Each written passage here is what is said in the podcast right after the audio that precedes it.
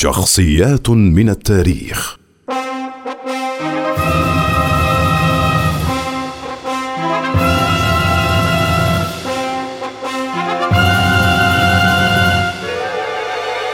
زنوبيا ملكة تدمر واحدة من النساء الشهيرات في تاريخ العرب.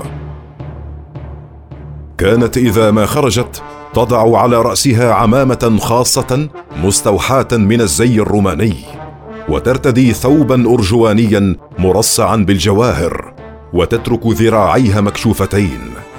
وكانت ترفض الانتقال في الهودج بل تمتطي الحصان لترافق زوجها في تنقلاته. وإذا ما استعرضت جنودها قامت بامتطاء صهوة جوادها وفوق رأسها الخوذة الرومانية المزخرفة بالجواهر النادرة. تزوجت زنوبيا رجلا عربيا شريفا. هو أذين الحيراني الحاكم الذي ساد الشرق الروماني ولقب بملك الملوك. كان إذا ما خرج إلى الحرب ترك مقاليد الحكم في يد زنوبيا وهذا ما جعلها تتمرس بشؤون السياسة. اعتلت زنوبيا العرش وصية على بكرها إثر مقتل زوجها. كانت زنوبيا حازمة وحليمة في آن معا وحكيمة في الشؤون الاقتصادية. وقد ازدهرت الحياة في عهدها ازدهارا عظيما.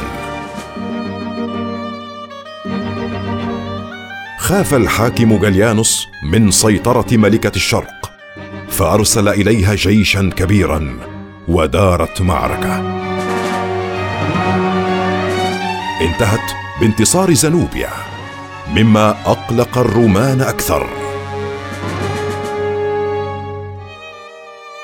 عندما نصب أوريليانوس حاكما في روما كان أول ما سعى إليه هو التغلب على زنوبيا ووقعت معارك شرسة تمكن خلالها من محاصرة تدمر.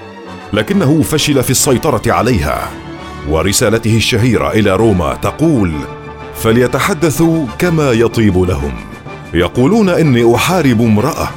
بلى إنما أحارب امرأة عظيمة قوية وحكيمة وشعبها يعبدها وفي ظني أني لم أقابل عدوا مثلها. لكني سأنتصر. وضيق أورليانوس الحصار على تدمر. فانصرف الحلفاء عن زنوبيا. فلما علمت بخيانتهم تسللت خفية لتستنجد بملك الفرس وحاولت عبور الفرات في زورق لكن فرسان العدو كانوا لها بالمرصاد إذ أعادوها قصرا إلى تدمر.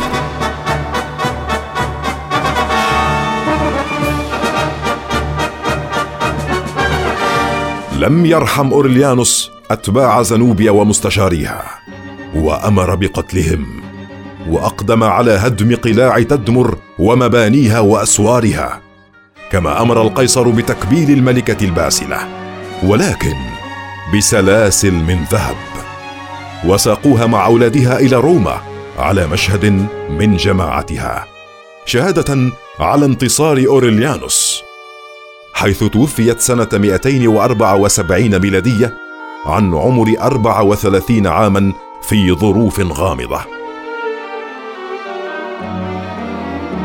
قيل أنها انتحرت بالسم بعدما حكمت تدمر ومصر والشام والعراق وما بين النهرين وآسيا الصغرى حتى أنقرة. وتدل الآثار الباقية في تدمر على أن امرأة عظيمة مرت في هذا الشرق العربي. وتركت فوقه بصماتها.